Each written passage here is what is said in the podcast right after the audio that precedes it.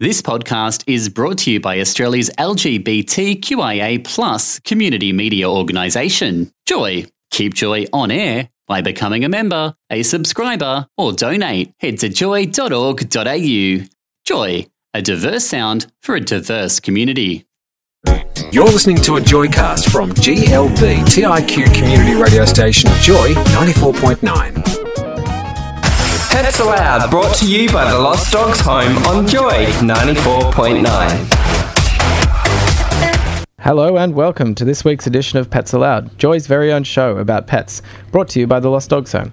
Thanks to the Checkpoint team for keeping us updated on all the goings on in the gaming world. I'm Emmanuel, and I'll be keeping you company until 5 pm today, but I'm not alone. Joining me in the studio from the Lost Dogs Home is Kate Holter, General Manager of Fundraising and Communications. Welcome back, Kate. Thanks, Manuel. It's good to be back. Good to be in the studio with you. This is the first Thank time you. I think we've worked together, pretty much as the two of us. I think so. Yeah. I'd like to say it's been a big week for me. My, one of my fosters went uh, home uh, with her new family um, yesterday. So Oh, that's great. So that was pretty amazing. How's, how's it going in the new home? While I'm waiting to hear, we've passed on, we've swapped email addresses, so hopefully I'll have a photo and an update soon. But uh, she's been foster care with me and then behaviour rehabilitation at the home. Um, so I think she's been a work in progress since o- October last year. So it's, It's a long time. yeah, it is a long time. But uh, Wow. but, yeah. And you've been fostering for a long time, haven't you? I have, Yeah, yeah. you've taken a lot of animals. A couple of years. I think she was my seventh dog. So Wow. yeah, so there's there's lots of things happening at the home, but there's also lots of things happening in April that we want to talk about um, on today's show. So this edition of Pets Aloud is very much a bit of a, a mixed bag, which is, is always fun. First and foremost, this Monday, of course, is Anzac Day, a national day of remembrance to commemorate the Australians and New Zealanders who served and died in all wars, conflicts, and peacekeeping operations. Often, when we talk about war, conversation is centred on the human experience. Many different types of animals, though, have also been involved in war and they play a variety of vital roles. Today, we're going to take a closer look at the involvement of animals in war. Most animals that went off to war unfortunately never returned because they either perished or were not able to return to Australia due to quarantine restrictions. We are, of course, by no means glorifying this, but we want to take a closer look at why these animals are involved in war. And it's also important to acknowledge the contribution animals made, along with the human sacrifice that has been made. Dogs have served in the military for a very long time, and they are still used in the military today. They've been used to detect explosives, uh, aid in tracking, and search and rescue operations. With their loving and loyal nature, dogs also provide companionship to soldiers. And also, horses have played a very big role in war. Of course, there's the light brigade on horseback, but they've also been pack animals used to, in war to carry food, ammunition, and other supplies. They're also used for transportation of soldiers and a whole lot of other things, along with mules and camels.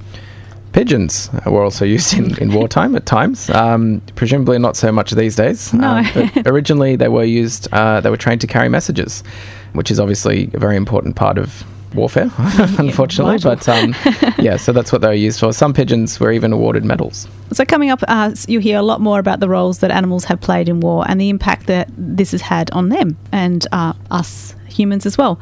We're going to flash back to April 2015 when Pets Aloud presenters Kevin and Oz caught up with Nigel Allsopp from the Australian War Animal Memorial Organisation. Also, coming up on this week's edition of Pets Aloud, April is Adopt a Greyhound Month. You'll hear from Joyster and greyhound lover Hamish about why these gentle giants make wonderful pets. And there's only one week left of the Lost Dogs Home's 2016 Adoptathon. With so many cats and kittens in need of a second chance, we'll give you some easy su- suggestions on how you can make a difference. All that, plus our news wrap, pets of the week, and dog dates coming up on today's show. The Pets Aloud News Wrap. A look at the news of the week from the Lost Dogs Home. Now, item number one on today's news wrap is our Adoptathon update. The Lost Dogs Homes Adoptathon kicked off on April the 1st. That's no joke, it really did. Since then, an incredible 234 cats and kittens have been adopted, which is a fantastic effort. We'd like to say a big thank you to the wonderful families who have, co- who have opened their homes and their hearts to our cats in need.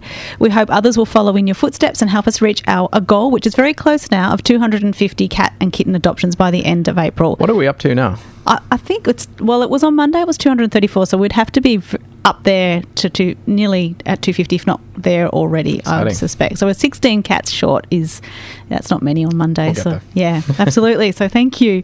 So there's only one week to go. Uh, if you want to take a part, if you're thinking of getting a cat, now's the time to do it. Um, we're waiving the adoption fee on all adult cats which are aged six months and older, and we're halving the adoption fee of all cats aged less than six months to ninety dollars. This is at our North Melbourne and Campaspe shelters. To receive this offer, you'll need to successfully complete the home's pet license test, either at the shelter or online at petlicense.com.au. You can view all of the cats and kittens available for adoption at dogshome.com.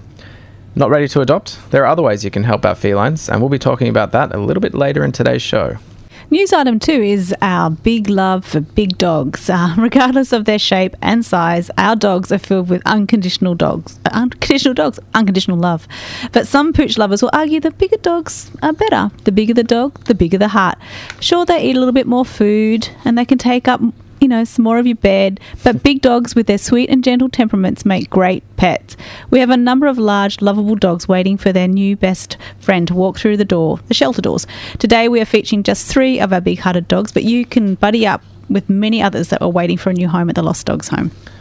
First one we're going to showcase today is Paul. So Paul's one of my favourite dogs at the shelter right now. He's um, a mass. He is. He's beautiful. So Paul's a Mastiff Cross. Um, he's a large and lovable dog, and he enjoys nothing more than lounging in the sunshine and long walks with his favourite people.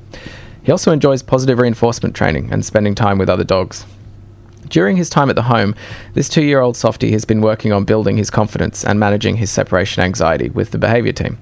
Paul needs an owner who is committed to his ongoing training and socialisation. They'll also need to help this big hearted dog to settle into his new home. However, with a little patience and care, Paul's new owners will be rewarded with a loyal and loving lifelong companion. Oh, he sounds great. And I love his name, Paul. It's a great name.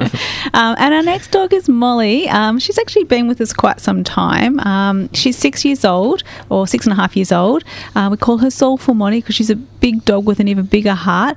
Uh, she's a bloodhound cross, and she enjoys spending time with those closest to her, and that is frolicking in the sunshine with them or playing with her favourite plush toys. She's very friendly and she's quite quiet, but she enjoys her training classes and will thrive with an owner committed to keeping her mentally and, and physically active. She'll also sit at home um, with other suitably matched dogs to keep her company. Molly does have moderate hip dysplasia, but this can be managed with a good quality diet and low impact exercise. and finally, we have uh, Jack. Handsome and charming, five year old German short haired pointer Jack loves people and is looking for a family who's willing to make him a big part of it.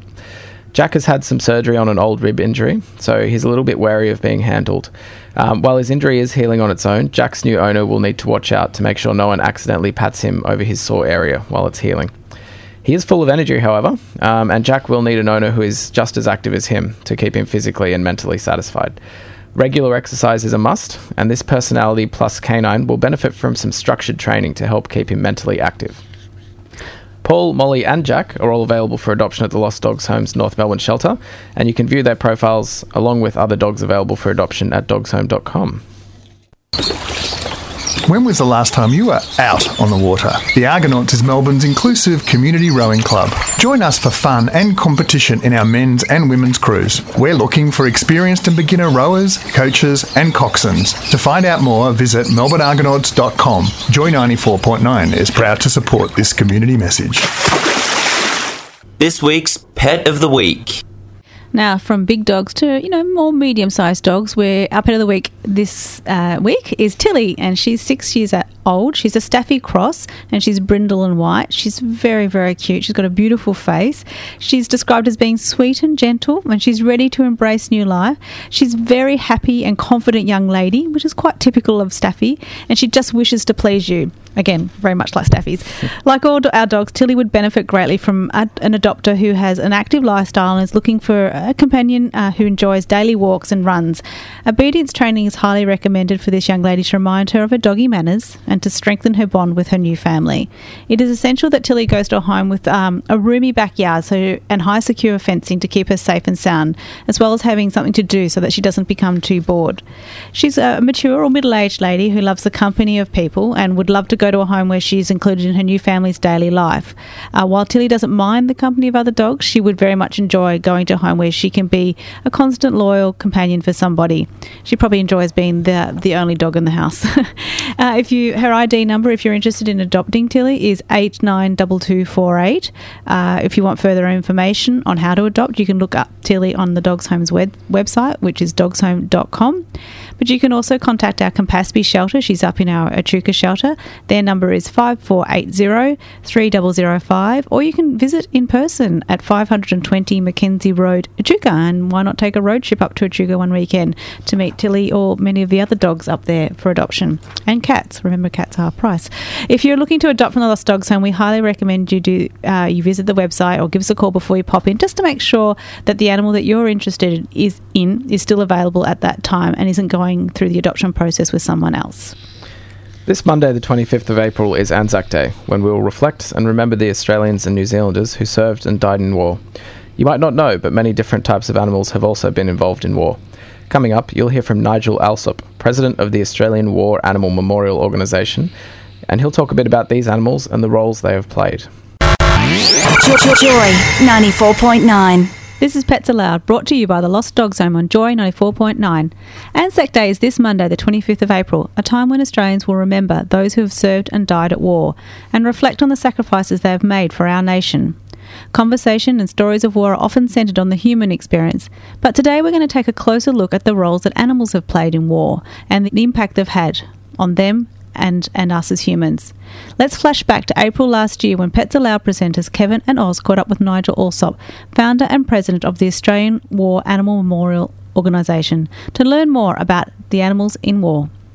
We're just interested in finding out a, a, little bit about the animals that have headed off to mm. war, particularly World War One. How many animals from Australia ha- actually went to Gallipoli, and what type of animals were they, and what were the roles that they played over there? Okay, uh, first of all, um, uh, initially uh, 136,000 horses uh, left Australia before World War One, and actually none of them they were uh, dispatched originally to Gallipoli, but none of them none of them were actually landed there. Um, Australia used a lot of animals in Gallipoli. Obviously, we, we all know Simpson and his donkey, but like many of the animals that Australia uh, used at Gallipoli itself, most of them were obtained in situ uh, or supplied by other Commonwealth forces. Simpson himself is believed to have obtained his uh, or one of his donkeys from the Indian Mountain Battery. Right. So, what happened to the ones that we sent over? Mm our horses were uh, returned. They initially, about 6,000 turned up to the island of Lemnos ready to be used, and the terrain was uh, found to be such that light horsemen uh, weren't the ideal. There were about half a dozen horses landed, and Anzacs used them as uh, messengers up and down uh, the beachfront. But the most common, uh, those particular horses were then sent back to Egypt, where, strange enough, they were put into remount depots, one of them being command, commanded by the famous poet uh, Banjo Paterson. So, what types of animals then did the diggers uh, use in Gallipoli? Uh, in Gallipoli, well, we, have all heard of Simpson and his donkey, mm. uh, of course, and um, they use lots of donkeys. The predominant animal was a mule, and they again were used to shuttle up supplies to the front lines. And there were a few uh, messenger pigeons that we used in cooperation with British forces. And as I said before, there were a few Walers there. Just a, a sprinkling are used um, to run up and down the uh, beaches along with the New Zealanders in the Anzac uh, headquarters. Now, interestingly enough, there were a few also. You can see some photographs with the odd Australian mascot mascot uh, mm. there, which was appeared. And of course, let's not forget the other side as well. The Turkish army, in particular, relied on a lot of uh, animal transportation, uh, and the most common animal they used were, were oxen and um, camels, and in particular, just like Simpson, they used donkeys as well. During your research, you mentioned that uh, you came across a possible uh, Simpson equivalent uh, for the Turkish side. Can you tell us a bit about that? Yeah, sure. We're sort of looking at putting a war animal park in uh, that location hopefully next year. And uh, when I was speaking to the Turkish ambassador, he showed me a wonderful picture of basically Simpson's equivalent. It was a Turkish soldier. Um, again, he had a donkey. He had a wounded Turkish soldier on it. And it's marvellous how, um, you know, in, in, this conflict, there were two identical people from two different sides but doing the same uh, compassionate job and, of course, using animals that would have worked for either side. Uh, obviously, the animals are pressed into it and they have no malice. And quite often, Australians would, uh, were famous for uh, nicking the enemy's animals and uh, reutilising them. Now, in terms of, uh, we, we, see photographs of soldiers, particularly with dogs, and you can see that connection there uh, come come through the photos. What would you say um, the role that dogs had in terms of providing them emotional support? Look, I think uh, apart from the obvious uh, jobs that the uh, dogs do, um, you know, the military job, they have a tremendous morale and psychological effect on, on troops. Um, I know having used them overseas myself, they're one of the few things that you can reflect um, on your homeland. You know, most families, I'm sure you'll agree, have a pet dog in Australia, or the vast majority, and it gives you that sort of sense of home. It, they they love you unconditionally. They um, they know all the soldiers, even though a uh, handler has is assigned to a dog, and that one dog has one handler. They soon know who is in their pack, so to speak, and they go al- around sort of scabbing food off everybody and licking faces, just like a normal dog does. And it's a, gr- a great uh, morale boost, not just for the handler, but I think the whole platoon or the whole troop that the dog is associated with. Well, there's one particular story I know that means a lot to you that involves a dog, and we would love to hear more about it. Nigel, we just got a question in from a listener. We're hoping you can help us out, and I think you can. He was just uh, asking Was it true that no horses could actually have been brought back to Australia during this time because of quarantine restrictions? Yeah, look, of all the horses, uh, in fact, it's true to all the animals. Um, the first Australian animal, war animal, didn't actually return to our shores until 1993 from uh, Mogadishu in Somalia. All horses, um, except one called Sandy, which was the mount of Brigadier uh, or General Bridges, I beg your pardon, uh, which he was killed in, in 1915, came back for his funeral. But uh, indeed, she's correct. Uh, no horses officially returned to Australia. Thank you so much for that uh, question, Colin. That was Nigel Allsopp, founder and president of the Australian War Animal Memorial Organisation, talking about the involvement of animals in war. Coming up next, we'll hear more from Nigel about the roles animals have played in war, and he'll also tell us the story of renowned war dog Smokey. Joy 94.9. You're tuned into Pets Aloud on Joy 94.9. With Anzac Day taking place this Monday, we wanted to take a closer look at the roles animals have played in war. In April last year, Pets Aloud presenters Kevin and Oz caught up with Nigel Allsopp, founder and president of the Australian War Animal Memorial Organisation, to learn more about the animals used in war. Just before we were talking a bit about a story about a dog, I believe. Sure, that, it's an interesting uh, sort of for me being a Queenslander too. We have a small little um, terrier, Silky Terrier, a four-pound Silky Terrier is probably one of the least known, but one of the perhaps the most famous and unrecognised war dogs that we have in Australia. She was a little uh, terrier that was born in, in Queen Street in, in um, Brisbane, and she basically uh, was picked up and uh, sent by a, an Australian soldier to Kokoda, and she was a present for his fiancee.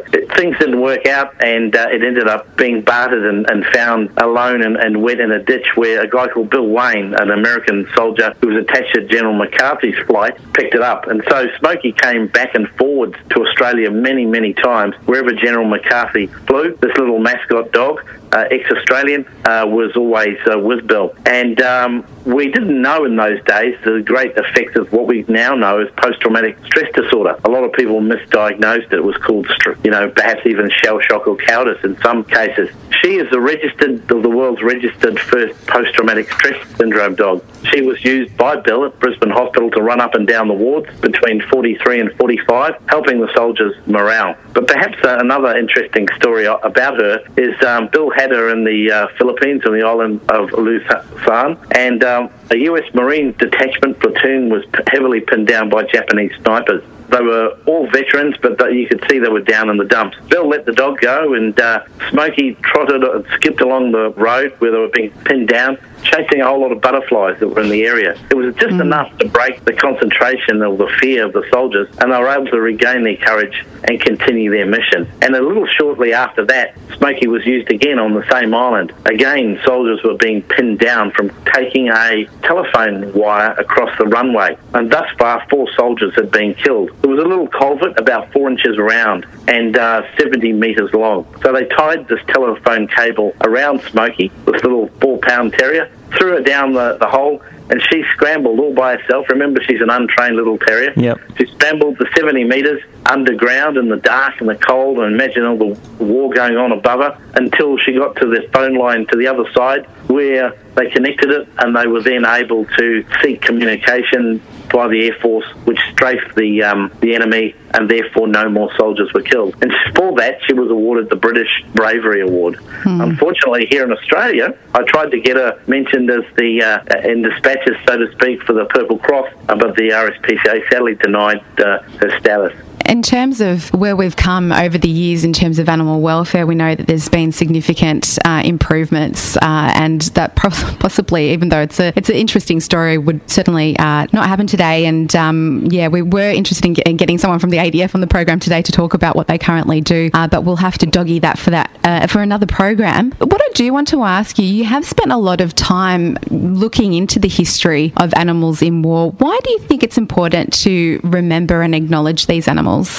Yeah, I think it's very important. The first thing we're, we're never um, trying to belittle the deeds and sacrifices of our two-legged diggers, but I think it's important for people to know that um, our four-legged diggers also served too. Over 8 million animals were killed during World War One, and this being the centenary. And uh, as your one caller recognised, that every animal that we sent overseas to aid our soldiers, uh, none have were ever returned until uh, recent times. And um, they don't have a voice of their own. And I think it's very important for us to put a, a monument uh, or some form of recognition up for them to basically um, acknowledge their deeds and the ultimate sacrifices of so many. Bear in mind, they had no choice. They weren't volunteers, and they did what they did with no malice, and they rescued their very presence, either aided morale or rode soldiers into battle, took supplies to battle. You basically could not have fought a war in World War One without an animal. That's a fact. That was Nigel Allsopp, founder and president of Australian War Animal Memorial Organisation, talking about the involvement of animals in war. It's quite a remarkable interview. If you'd like to learn more about the organisation or do some further reading about animals in war, you can visit awamo.org.au. Coming up next, April is uh, Adopt a Greyhound Month, so we've brought in a special guest to tell you all about these magnificent dogs and why they could make the perfect pet for you. This is Pets Aloud on Joy 94.9. At Joy 94.9, there are approximately 300 volunteers bringing you over 75 shows, 24 hours per day, 7 days a week. That's a lot of facts and figures to take in, but here's one more number for you to think about 1300 569 949. That's the number to call to talk to the Joy sales team about becoming a Joy sponsor. One phone call can get your business on air and online, reaching thousands of Joy listeners at a price you can afford. 1300 Joy 949. That's 1300 569 949. You're tuned in to Pets Aloud on Joy 94.9. Greyhounds are a loving and often misunderstood breed. They may be well known for their ability to run, but they'd much prefer to take on the roles of family companion and couch potato. Greyhounds often retire from their racing careers quite young, and some never even run a race in their life. As a result, there are lots of loving greyhounds in need of a second chance and a new home. April is Adopt a Greyhound Month, the perfect opportunity to showcase why these friendly, docile pooches make such wonderful pets. We are joined in the studio by a special guest who knows all about these beautiful creatures and has experienced firsthand their love. We'd like to welcome back to Pets Aloud our fellow Joy star and greyhound lover, Hamish. Welcome back, Hamish. Hey guys, how are you going? Hey, Hamish, good. Good, good, to have. Now, you're incredibly passionate about greyhounds. Where did this passion all stem from? Um, well, I guess like most people, I kind of stumbled across it. Um, we were looking for a dog to adopt, and we went through the usual process of finding out which breed was suitable for us. And we came across the greyhound through a friend and looked at all the attributes of what makes a greyhound a great pet, and they just ticked every box for us, you know. And then after we adopted, we started learning about you know the industry and how many dogs there are and so forth, and and that brought us into the fostering and and helping rescue dogs as well. Mm, sounds great. Hamish, can you tell us about your involvement in greyhound rescue and fostering? Well, I'm part of an organisation called Friends of the Hound, which is based in Queensland and New South Wales, but there are amazing independent rescue groups throughout the whole of Australia that do the same thing. Uh, so we get calls from trainers or um, some from vet clinics who might have greyhounds brought into them. And they bring in greyhounds who uh, are no longer needed by the industry, so they call it wastage and um, they call a group like ours and they surrender the dog and then we have a process of bringing them in um, customiz- customizing them to home life because they're actually never been inside a home don't know wooden floorboards don't know what a mirror is don't know what a vacuum mm. cleaner is yeah. so we go through a process of bringing them into the home making them suitable for pets and measuring their temperament to match them to a good home for them now, you're obviously the proud owner of a very gorgeous greyhound, uh, and that's Bob. Um, can you tell us a bit about him and uh, what makes him so special? Yeah, Bob um, is amazing. He's um, about eight and a half now, and he, he's probably not a, a really typical greyhound. Like Yeah. he's he's he's very independent in a lot of ways. Like he'll like he'll follow us from room to room, but he'll he's still pretty independent like that. Yeah. But um, greyhounds traditionally are more um, you know they want cuddles, they want to be with you, they follow you everywhere, they want to sit next to you on the couch and so forth. But so Bob's a little bit different like that. But you know in terms of being a pet, he's um he's very quiet. He very rarely barks. If he barks, we know something's unusually happened, or he wants you know a walk really desperately. You know he he sleeps maybe. 20 hours a day, like literally Wow. all day. yeah. And, um, you know, except for maybe a 20 minute walk. So they're very low maintenance dogs, and Bob's, you know, typical of that. I know you've just touched on this, um, considering talking about how much he sleeps and things. But, um, why do you, why do you think greyhounds make such good pets? Um, for the reasons I mentioned um, before, and also they're just incredibly um, gentle dogs. Like they're great around kids. Um, a lot are actually cat friendly and chicken friendly, even. So you know, as part of the process, we test them to see if they're good around you know our other animals. And you know, if so, if you have cats, you can still get a greyhound. They're not totally ruled out. In fact, we live next door to people that have bunnies, so you know, they that's good yeah, yeah, yeah, Yeah. So they can live alongside other animals. Yeah, I, bet, I think the main message is that they're really low maintenance, they're really easy-going, and they're just adorable. I like the, the 20 hours a day sleeping. That sounds good compared Yeah. to mine that want to go for a walk every minute of the day. That's right, So, yeah. so um, uh, if, any, if anyone's sort of listening to this and thinking about getting a, a greyhound, what should they do? What would you advise the next steps to be? Um, well, obviously, um, if you're not sure if you're wanting to adopt yet, um, fostering's a really great way of um, Ah, testing the water, and um, probably 90% of people will fail and actually go through and adopt them. Um, but as I said before, there are loads of um, independent uh, organisations that rehome greyhounds in Australia. And um, there's a website called adoptagreyhound.com.au, or if you just search for Adopt a Greyhound Month, that'll come up top in the results there. And it has links to all of the groups throughout Australia that rehome greyhounds. So you'll you'll find all the resources there and links to pe- and to all the organisations. Great. I advise everyone to go and take a look. And Definitely. Hamish, Hamish, thank you so much for joining us today to chat about greyhounds and uh, why they make such lovely companions. No worries. Thank you very much for having me. Thank you. Thanks. And if you'd like to learn more about Friends of the Hound and their work in giving greyhounds a second chance, you can visit their website at friendsofthehound.org.au. If a greyhound sounds like the perfect dog for you, please check in with animal shelters and rescue groups, as there are many greyhounds out there in need of a loving home. It's important to be aware that under the Domestic Animals Act 1994, greyhounds do need to wear a muzzle and be leashed when out in public, unless they undergo a green collar assessment through the Greyhound Adoption Program. You can learn more about the green collar assessment process by visiting gap.grv.org.au. Over the past month, lots of cats and kittens from the Lost Dogs Home have purred their way into new homes during our Adoptathon. With only one week to go, we still need your help to reach out. Goal of 250 adoptions by April 30, not long now. Coming up, you'll hear how you can make a difference to cats and kittens in need and learn about some of the, our feline adoption candidates. Joy 94.9. This is Pets Aloud on Joy 94.9. Already, we've almost reached the end of April, which means the Lost Dogs Home's 2016 Adoptathon is also about to end. Throughout the month, we've been working hard to achieve our goals of 250 cats and kittens adopted by April 30. To help our fabulous felines find new homes, we've waived the adoption fee of adult cats aged 6 months and over, and have also halved the adoption fee of kittens aged less than 6 months. All cats and kittens adopted from the home are health checked, desexed, microchipped, vaccinated, and wormed, which costs more than $300 for each cat. To receive this offer, you will need to successfully complete the home's pet license test. You can do this online at petlicense.com.au or you can come into the shelter and do it there as well. Adoptathon is running at our North Melbourne and Campaspe shelters and there's only one week to go. There are a few ways you can get involved and make a difference to cats and kittens in need.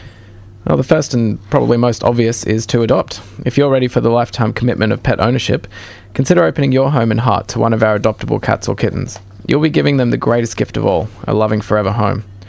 Cats are well suited to so many types of families and homes. Work full time? No big house? No backyard? No worries. Many cats are happy to spend their days lounging around and playing inside. They're perfectly suited to an apartment or unit setting, and it's not a problem if you work and aren't home all the time. As long as your feline receives the care they need and has some quality time with you every day, this will help keep them happy and healthy. Our North Melbourne and Campaspe shelters are bursting at the seams with felines in need of new homes. With so many personality types, there is sure to be a cat or kitten who is perfect for you. All of our adoptable felines have profiles online at dogshome.com, but stay tuned because in a moment we're going to introduce you to some of them.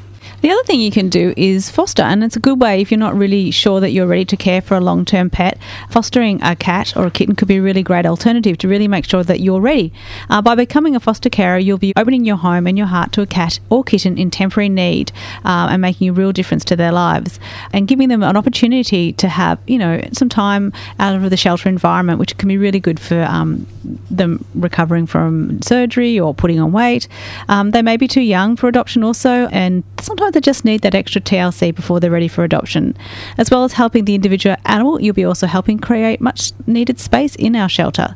Foster care can last anywhere from two days to four weeks. All expenses are covered by the home, and you'll be contacted within two weeks of applying. For more information, you can visit dogshome.com and go to our foster page. And finally, if you're not in a position to adopt or to foster, you can always advocate. So if you're not able to help in other ways, you can still simply help by spreading the word, by telling your family and friends about the Adoptathon.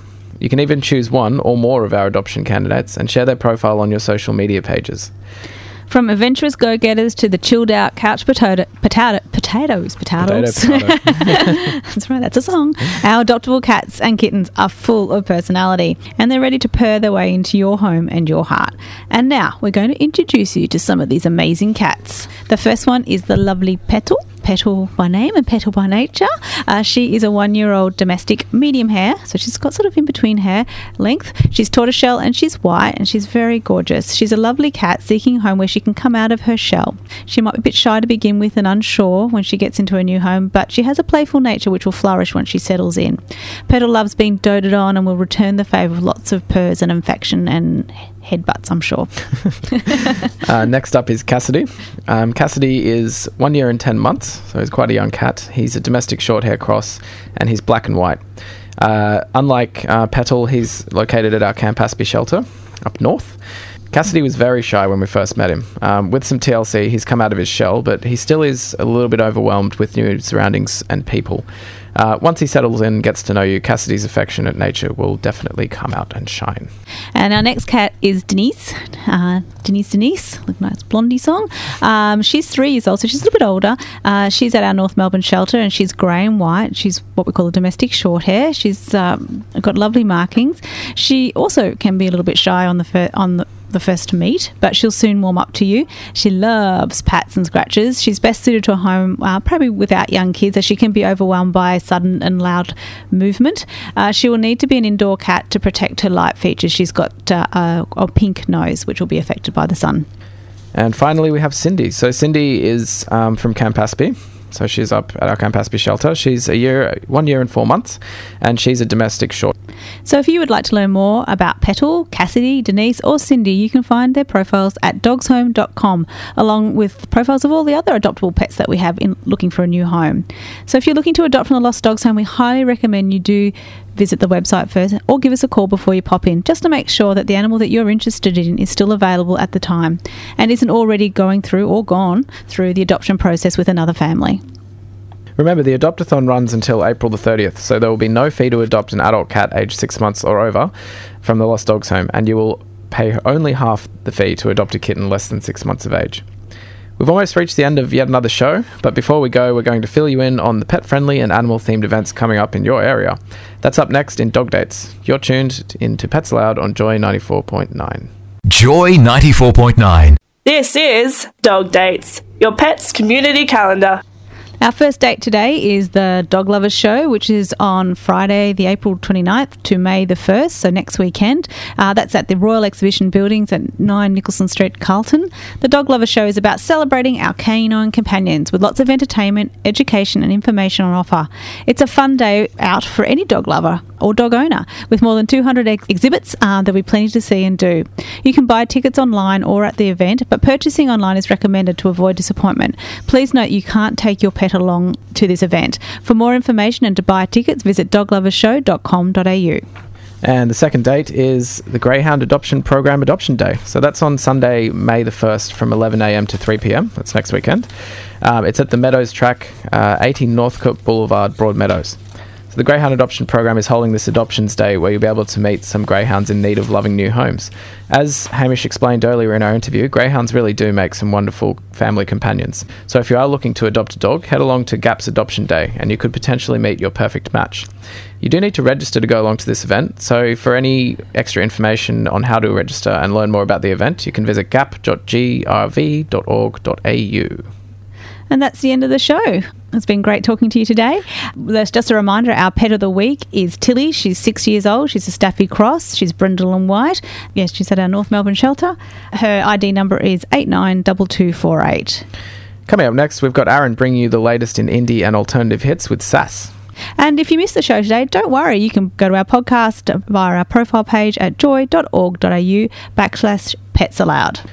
Thanks very much for listening again, and don't forget to walk your dog and pat your cat. This is Pets Aloud on Joy 94.9. Thanks for listening to a Joycast from Joy 94.9.